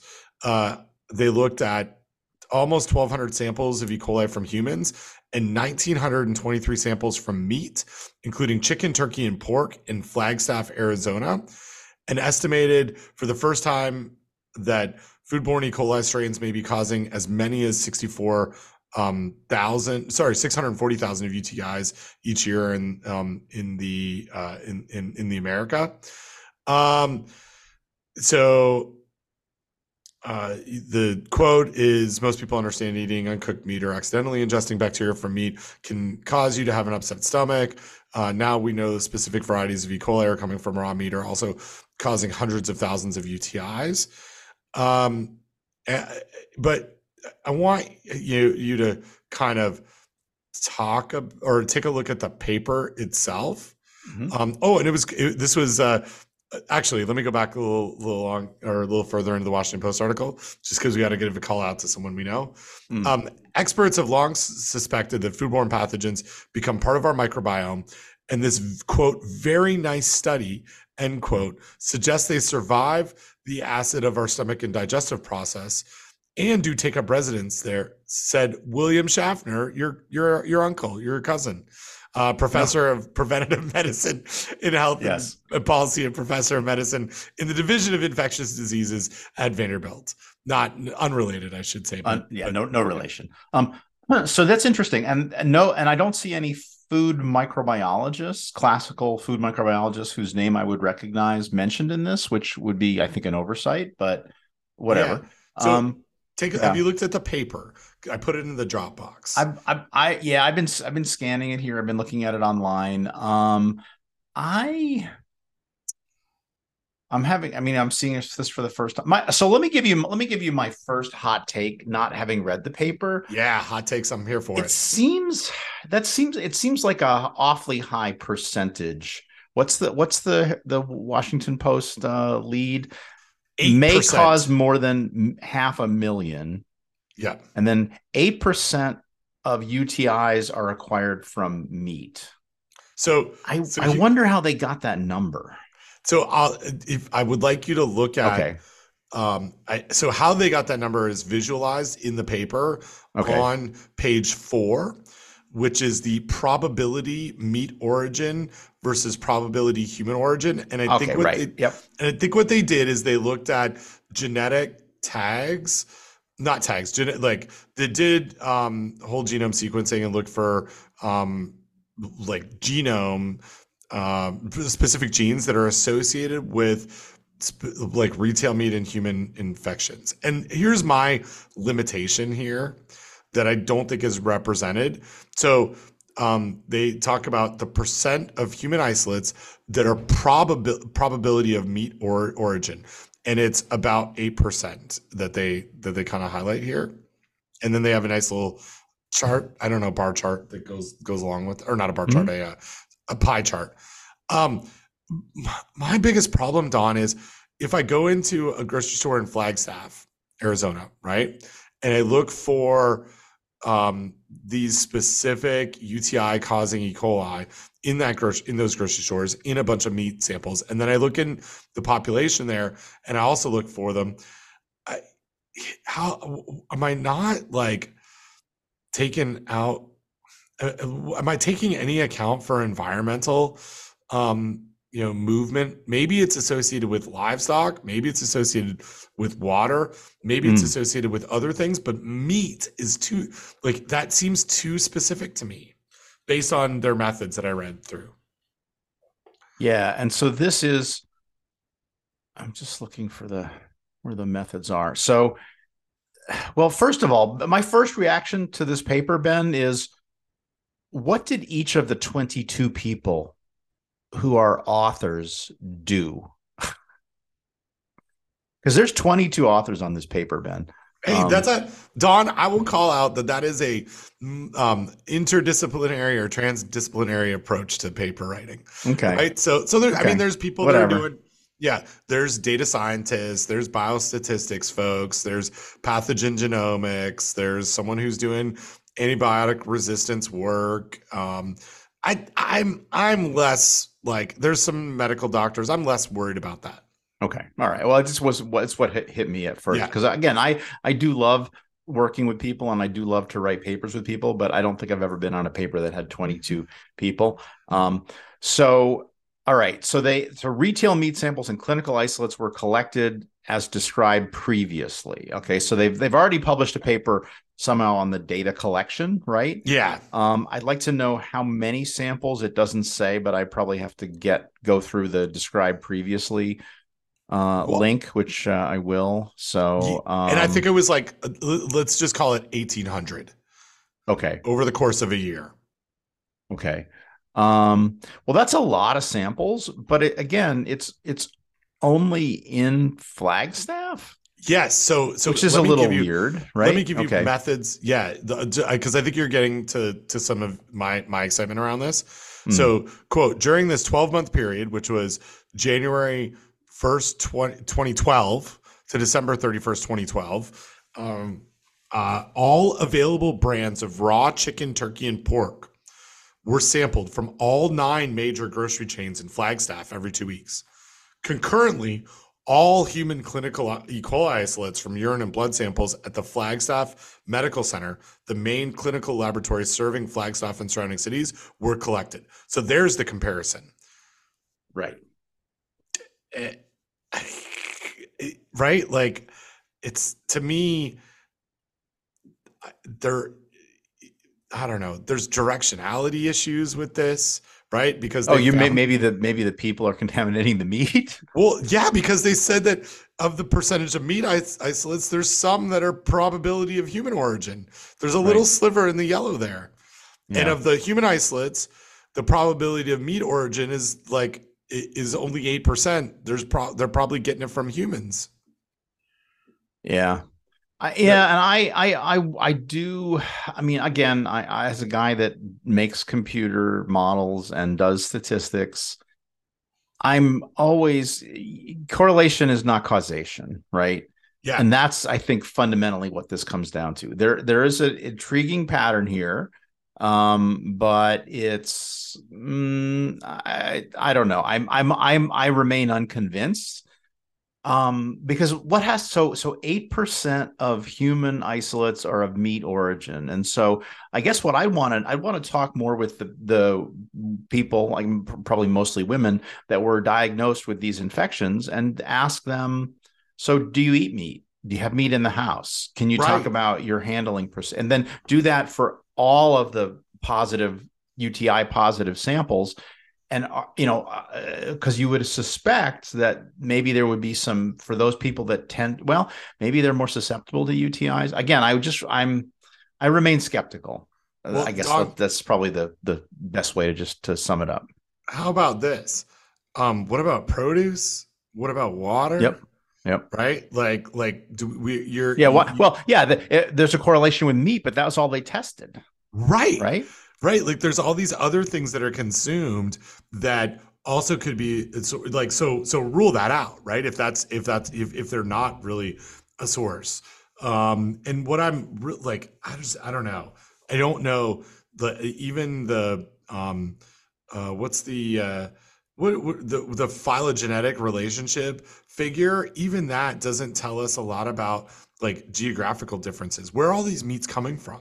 Because i can Right. tell you the Well, meat that i get yeah. is from all over the place. So right, right. Um, and and and maybe I've got ETI. Maybe I even go all over the place. I don't know if you've traveled ever, um, but but I've eaten meat elsewhere. Maybe some of that you know is coming from from you know is it really meat? Is it is the flat you know and and I, I appreciate what they're trying to do, but I think the conclusions and the the coverage has lost a lot um, in this. Um, I sent you a really long text that I wanted to highlight. Um, uh, you asked about what all the authors did.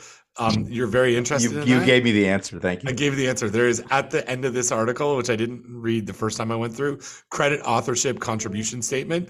And it talks about what each individual did from conceptualization, formal analysis, writing, reviewing, and editing to um, your methodology, resources, uh, analysis, visualization. So they, yeah, they did a good job. Okay. All right. Well, that's that's good. That's good to know that. So thank you for sending me that. Yeah. Um, all right, so I do want to read what their limitations are. Um, mm-hmm. Our t- study had some limitations. Um, first, d- during model training, we by necessity or of necessity relied on sample type as proxy for host origin, even though our central hypothesis was that some level of incongruence exists between sample type and host, host origin. Hmm. Despite this inescapable limitation, the model performed well according to the quality control metrics. Second, the study involves a single locale and time. Therefore, yep.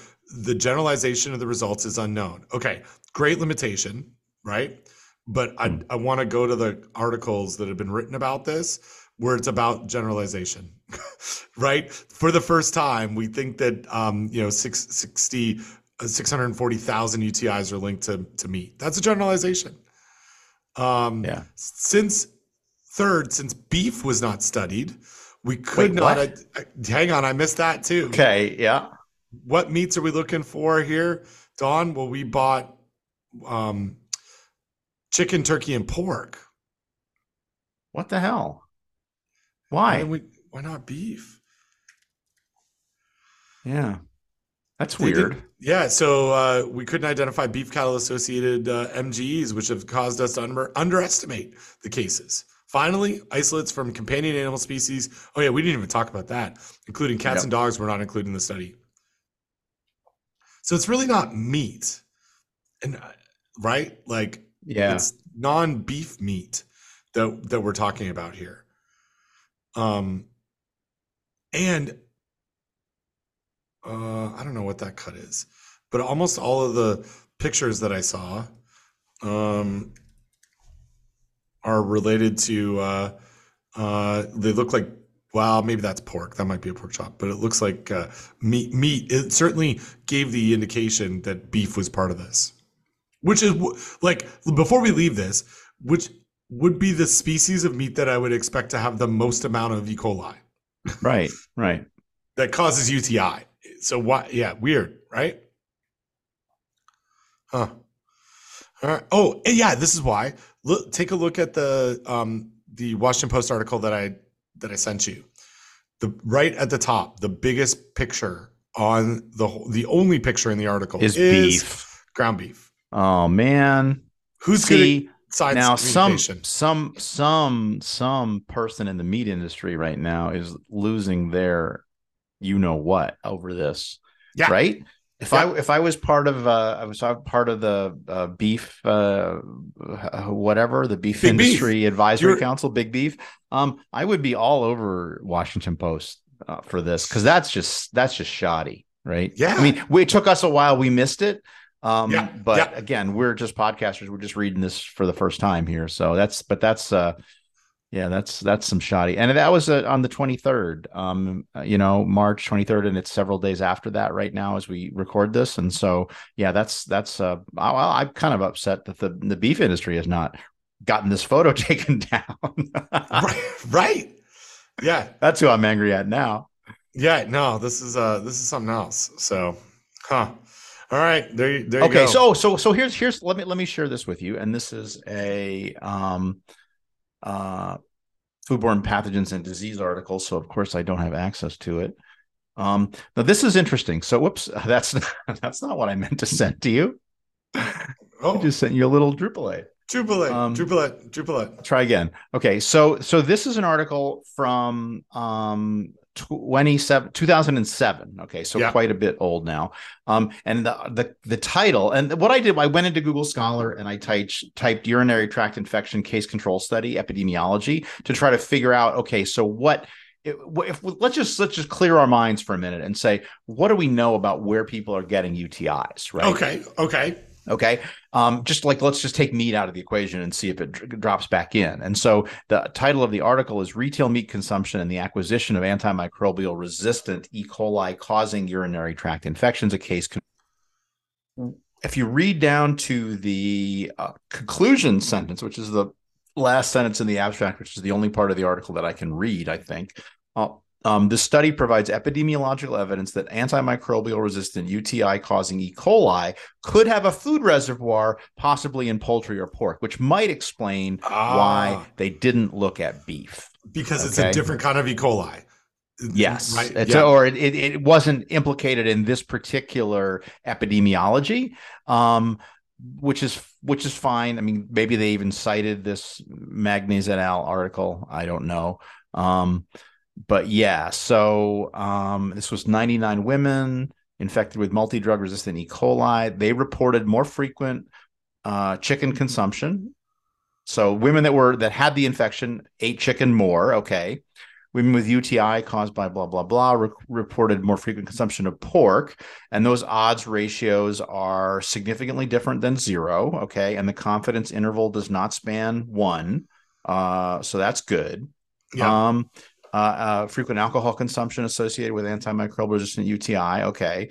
Um, that's anyway, neither here nor there in terms of this study. So, all right. So, yeah. So we, we they're interested in women's dietary habits, preparation or consumption of retail meat products. So, all right. So I'm a little having read this epidemiological study, right, which is which is also analysis of of numbers. I'm a little bit more persuaded yeah. right? Because there is there's a there's a there there right? Um in terms of the risk. Um yeah so uh I, i'm i'm i'm a little bit more sympathetic to the findings but i i still would like to uh I, i'm i'm still uh again and they and then certainly washington post article and the actual article does not say that oh my god women everywhere are getting UTIs and it's all from meat, right? It's no, it's it's a it's a fraction, a small but but real fraction, eight percent from meat. Okay, that uh, I, I'm I'm I'm more sympathetic now, having a little bit, you know, maybe arrived at this a similar answer by a different path, right? Yeah. Well, and and maybe the um uh, so and and now I'm getting into the Washington Post article a little bit more, thinking more about what uh, your your uncle Bill said, um, where where he talked about, um, you know, maybe maybe we're talking about specific strains of E. coli that are more acid tolerant than others, right? Hmm. Surviving the acid of our stomach and digestive process.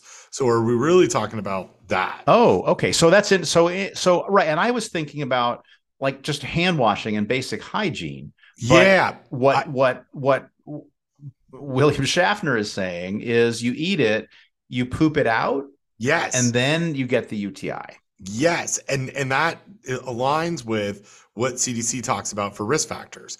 So UTIs are um, uh, well, uh, UTIs are common infections that happen when bacteria, often from the skin or rectum, enter the urethra and infect the urinary tract. Tract. So Mm. so the idea is that um, and and why you know so the another risk factor for getting UTI is being a woman. Um, or being fem- female, um, Yep. because urethras are shorter and closer to the rectum. Yep. Um, and so that, like that, yeah, that that is part of, I, I think the st- the the story here. So no, it's meat consumption with these strains, making it through or being on hands, and then Mhm. some, you know, and then making it um, into the um, urinary tract. Okay, so I'm I, I'm I'm less like I guess I'm less uh, critical. I still think there's a lot of tenuous generalizations, and I think that the like I, I think our our conversation about beef is is still very valid, right? Like that's not not you know you explain probably why they weren't included, but the fact that we've got ground beef in the in the article as the uh, you know, as the picture is misguided. Right. Um, but but okay, maybe there's something more Well- here that I yeah that I can get and I can get on the boat of. Yeah, and not and not to blame the victims here, but maybe there is something about some people's GI tract. Again, I would look, I would wonder in terms of risk factors. Um, are, there any like what what's the risk of taking um, a proton pump inhibitor, right, which is going to raise the stomach pH and allow these bacteria to pass? Um, are these individuals subject to repeat infections? Is this now an organism that has kind of set up residence? Because again, E. coli lives in our gut, right? It's it's just there. It's spo- it's not. I don't know if it's supposed to be there, but it's certainly not harmful when it's there. So maybe there's something about the the guts of these women that um, basically it makes a hospitable environment for these organisms, right? So there's maybe there's yeah. Again, I'm not not trying to blame the victim here, but maybe there's other risk factors we need to think about. Yeah, I mean, all right. So I'm yeah, I'm I'm coming around to this idea again. Um, but it, you know, I mean, Washington Post, come on, do better. I mean, Right, right. do better, right? Do Do better. better. Yeah. Um Get, pick, and get different different art. different art and and also I you know, I guess just the let me I lost the uh, the article here because I was um, I decided to go to ChatGPT, which is at its capacity right now, just to see if it could answer the question that I want to know, which is is there um, what's the acid tolerance of UTI E. coli, right? Um, did the, but but we'll we'll come back later because ChatGPT is busy, and I will not ever pay for ChatGPT. I don't think. Um, but but also in the let me go back here urinary there we go bacteria from meat may cause more than half a million utis um i, I think it's just that right like it, so may, and maybe it's just the nuance of, of the term of e coli bacteria from meat Right. Right. is is the problem that I that I but that's where my my like trigger warning goes up, right? Is it right. And I guess technically it may be correct, but but it's not. It, it's more nuanced than that, right? It's all the stuff we just talked about. That it's specific types of meat that we've seen. These specific types of strains, maybe they're acid tolerant, more acid tolerant than others. Maybe proton inhibitor um, or proton pump inhibitors are are um, affecting this, um, and and it it takes a lot of steps to get to UTI. Right. Huh. Right. It's it's yeah. So it's yes. The well, and really, what it is is that the there the the uh, maybe a more proper way to say it is that well, and again, the the he- the headline does say may cause, but I would say that there is a statistical association between bacteria found in meat and bacteria found in UTIs. Right. Right, Like right. there- there is a there is an overlap there uh, that shows a surprising similarity that implies a link, right? Which is not, which is not again, is the reason why I'm not a head, headline writer for the Washington Post, right? Yeah. Um, but yeah, But maybe maybe someday we will be. Maybe that's our next uh, when we retire. yeah I'm Hmm. I'm I'm pretty I'm pretty happy doing what I'm doing, Ben. Thanks. Yeah, me too. I, I like Unless yeah. unless NC State offers me the dean's job. yeah. Well, we'll see. We'll see how that goes. Okay. I'll- I'll you will on it. accept. Yeah. yeah, yeah. Well, it's. I mean, it's up in the air right now. We'll see. uh I so is there? I, we, I went through stuff. Is there anything else you wanted to talk talk about? We we like hit literally all of my my planned stuff today. Yeah, let me look. Let me look in the Dropbox um, and see if there's anything that jumps out. I think Um, and we did. Did we already talk about the silver underwear feedback? I think we did. yeah, we did. Yeah, Um, and we've got yeah. We, I think oh, should we? Can we talk about this? Uh, this was sent to us um, from uh, deep, uh, a deep, uh, deep fed colleague. oh Um, yeah. a single single line email. I think this is a record. Headline Lemonland Food Corporation issues allergy alert on undeclared soy, wheat, sesame, peanut, walnut, sh- milk, crab, shrimp, fish, parentheses, anchovy, big eye herring, golden threadfin, bream, hairtail, lizardfish, sardine, polk, close parentheses, in multiple products. Lemon Food uh, Food Corporation of Kent, Washington, indica- initiated a recall of seasoned fisheries and seasoned vegetable products because it may contain undeclared uh, soy, wheat, sesame, peanut, walnut, shrimp, crab, shrimp, it's got a Fish. I think I messed that up, but yeah. Yeah. One, two, three, four, five, six, seven, eight, nine. Yep, they did it. Um, that's a, that's big- called, all nine, all That's nine. that's called the Full House. It's a I'm, ben, I'm, I'm a- making, I'm making the, I'm making right now, I'm making the touchdown symbol with my hands. yes. This is it. We we have reached the end of the recall Peak, internet. peak, peak Yeah. allergy. peak allergy. You did it. You did it. You did it, everyone. You did it, Lemon Lamb. You uh, you somehow included every single one of the major allergens into your recall. Congratulations. yeah. Oh, that's good. Oh, we also got something here. Actually, let me go. You know how I'm I'm real hot on tasting table, right? Oh yes. So uh, we got a couple of emails, um, and I, Don, did you know? I'm going to send you this one because it's awesome. Um, have you ever thought about uh, making uh, making hard boiled eggs in a coffee maker? no, I've never, I've never thought about that, man. Well, according to the tasting table, why making in a traditional way? There are a plethora of unconventional methods for cooking eggs. If you're tired of sitting around for a pot to boil, you could try making eggs in a muffin tin on the grill or over an open flame. And if you're making breakfast for a crowd, the stove may be one of the least efficient ways to do so. So, Mm, agree to disagree, Ben. so I think one of the most inefficient ways might be in a coffee maker. or a slow cooker, sheet pan, or rapid egg cooker. Oh gosh, make them in. I, I don't even know. So anyway, um, one one of our our friends, uh, uh, listener to the show, Ellen, uh, sent this and said this will make your day. And my response was tasting table at it again. They they they really really do it for me. I I can't get enough tasting table um, which I am very still con- convinced um, It's all are written by ChatGPT. ChatGPT. Yeah. Also, Ellen followed up about five hours later, no, uh, 12 hours later, with another one that um, uh, Don, um, here's how often you should dump the ice sitting in your freezer. Like, Oh, I want to know this. How often should I? Um, toss out old ice every few months to keep your freezer fresh. Okay. What? Well, you know the the way the way that the ice works in my freezer is it gets made automatically in the freezer, and it's a it's a first in first out system. Ben, um, the ice goes uh, out the bottom and comes in the top, and it doesn't make any more ice if there's already ice in the hopper. So I'm pretty sure. I mean, the only I have I ha, I thought I think on our old fridge, our old fridge in our new house, it, it would get clogged from time to time. We fixed that by getting rid of that fridge, which also didn't work for other reasons, um, and probably was clogged because the fridge was not holding its temperature. So, um, yeah, I'm yeah, I uh, ha, ha, toss out old ice. Okay, well, sure. I mean, go for it. I you know use it for something. So, I mean, in here it goes. It talks about um, that uh, you should toss it out every month or so for sanitary reasons. What what kind of sanitary reason can you think of that's gonna like?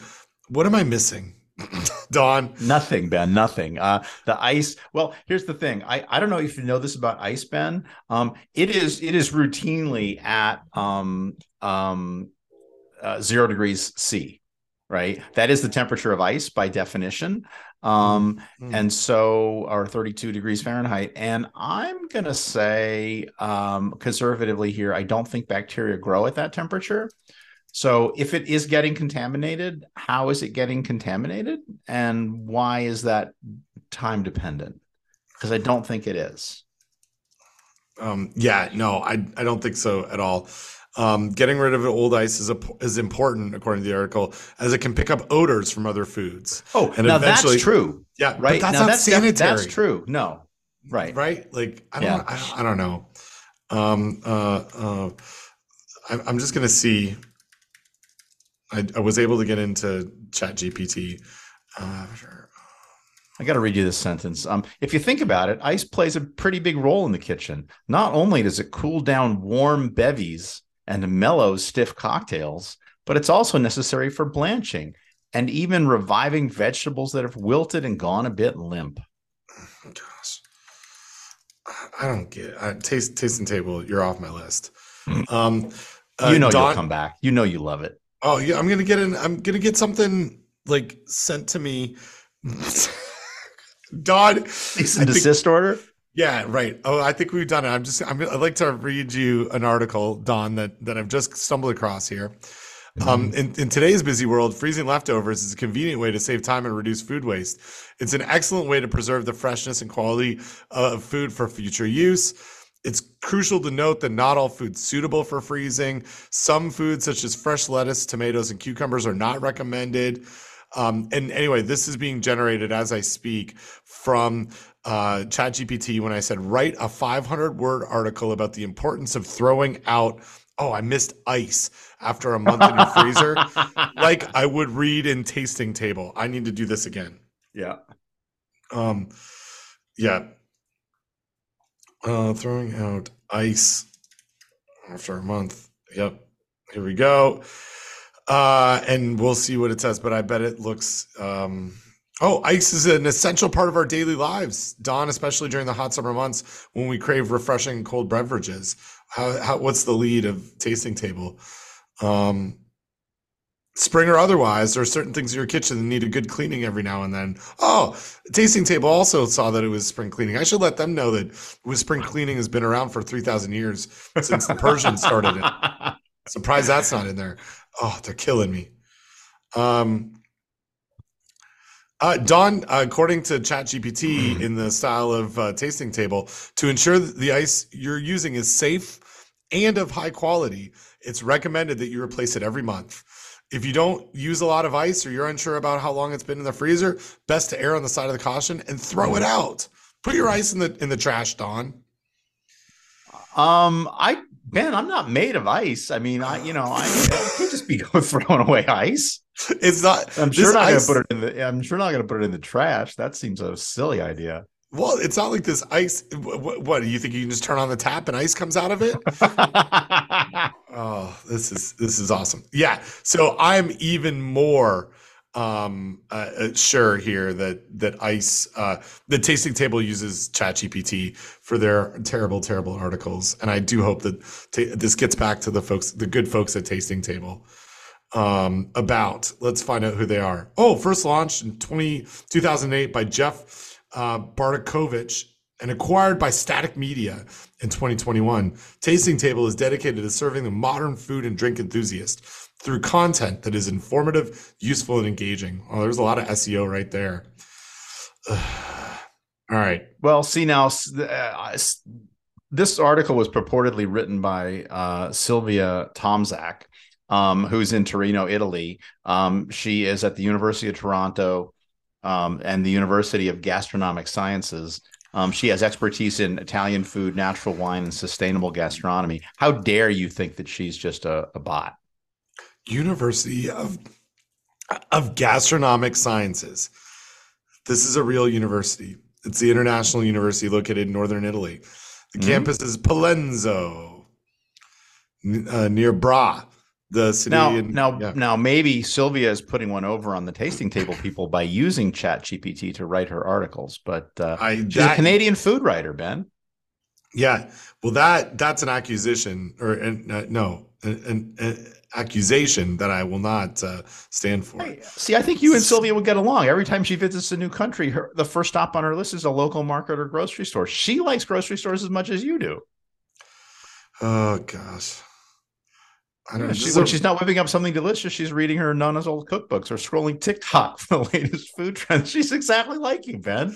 Oh, Don. Okay, okay. We've we've now found um now that the, we're we're in a whole different rabbit hole here. This is why people come to to food safety talk is just to see us Google and go down another path. Um, uh, article uh, written at crystal.kitchen. Um, a brutally honest review of the University of Gastronomic Scientists. um, oh, this is the original uh, review of the University of Internet of, uh, of Gastronomic Sciences from 2011, but there's been an update. Um, there's been uh, there are new new information. It's gotten better, uh, but it cost. Uh, um, it said here something like thirty-one thousand dollars to get a master's degree there. American. Um, they they've done a better job of providing syllabi. Um, yeah, there's in, interesting. There's a lot. I guess they're doing better, but we'll link to this. People can look at the University of Gastronomic Sciences. Not not a university that I'm I was familiar with before today. Well, and and and we will say the article was written in 2011, but the author did update it in 2017 yep. and 2018 when people um, reached out. And apparently, they they were maybe running um, not a great ship, but have tightened things up a little bit. Um, career counseling uh, uh, in 2011 practically non-existent. yeah, and then in 20, 2018 or uh, we have had three all class meetings in career counseling since January, received several optional self reflection worksheets, and were instructed to schedule individual meetings with the office last month. But mine was quite productive. Um, so, huh. All right. We need to, we, we, we need to like, oh, um, visiting professors included incredible luminaries like Marion Nestle. Uh, you, you know, yeah. Do you know you're you're familiar with Marion? I'm not a fan. Yes. Well, we're not all, you know, mm. it's not, it's, uh, as the, as they, as the, the phenomenal uh, rock group Sloan says, it's not the band I hate, it's their fans.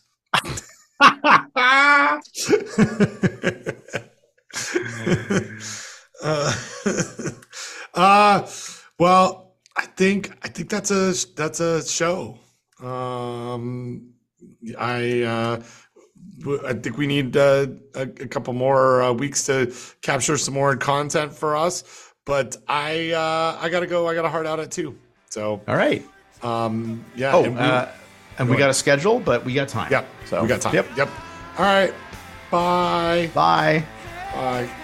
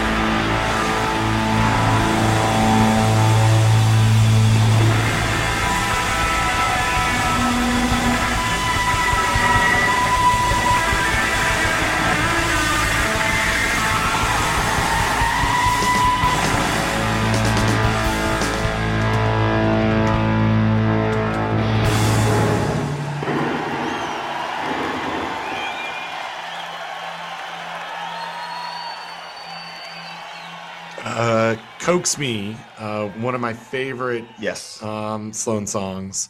Um, uh, if I drink concentrated OJ, can I think that Consolidated's okay? And that's the band. It's not the band mm. I hate, it's their fans. Three cans of water perverts me, which I don't understand where that's like. You like I don't know how that has to do with um, where the OJ and consolidated. It's oh, in. oh, con- con- concentrated OJ. You gotta you gotta yeah. add three cans of water, right? Oh yeah, yeah, yeah. But I don't know where why that has to do with consolidated the band. Oh, um, it's like yeah, yeah. They're concentrated they, OJ consolidated's okay. It's I just yeah, it's just a rhyme. It's a rhyme, right? Yeah, they're uh, radical activist music group uh, formed in 1998. They're I, I and actually I was kind of with. Uh, um, uh, I think it was Chris who sings the song, Chris Murphy. I kind of Consolidated's okay. I don't really know any Consolidated fans. um, oh yeah, Coax Me lyrics as written by Chris Murphy and Andrew Scott. Um, all right, so I have not posted. I've edited, but I have not posted our last episode. Mm-hmm. Um, I'm going to um post that probably this afternoon i'll have this one ready to go for next week and i kind of wanted to do that while i was away yep um so we could be back at it um and this we had some already scheduling problems right so yep so so maybe we're looking at the week what you're challenge studying all week, the week of the 17th? Or are you back? Well, basically, fly out Monday, uh, fly back Thursday. Um, And then you got lab meeting Friday. and Friday's busy. Yeah. Yeah. Um, I could do it Thursday afternoon, but that's like I'm I'm not I'm not like super keen to do it Thursday afternoon. So Okay. but the problem yeah. is if I don't do it then we then we have to push till May. Yeah. So I could do Thursday afternoon. Um, All right. Well, why don't we why don't we just put down Thursday Oh, afternoon? wait, wait, wait. Oh, Oh, I was gonna say no. I, you know, this is not a good idea. Um, we could do a lot like a live recording while we're at CFP, but it is too busy. I think. Yeah, I just I don't. Yeah. Yeah. I mean, it would- Agreed. agreed. yeah. We're not doing it. Let's not plan Okay. for it. Okay. So let's tentative. Let's go ahead and tentatively hold Thursday the twentieth. I am like really wide open. I can do whatever. Okay. Well, my flight lands at noon, so if we if we aim for two o'clock or three Sure. o'clock, Yep, three's great. Three's great. okay, let's do three. Yeah. Um, And uh, my only thing, other thing I got going on that day is, um, wait, what day are we talking about? uh, April twentieth. April twentieth, APR twenty. Could we do? Could we aim for two thirty? Sure. Um, ju- and if you get delayed, it's okay. I just I may have to pick Jack up at track practice at four thirty.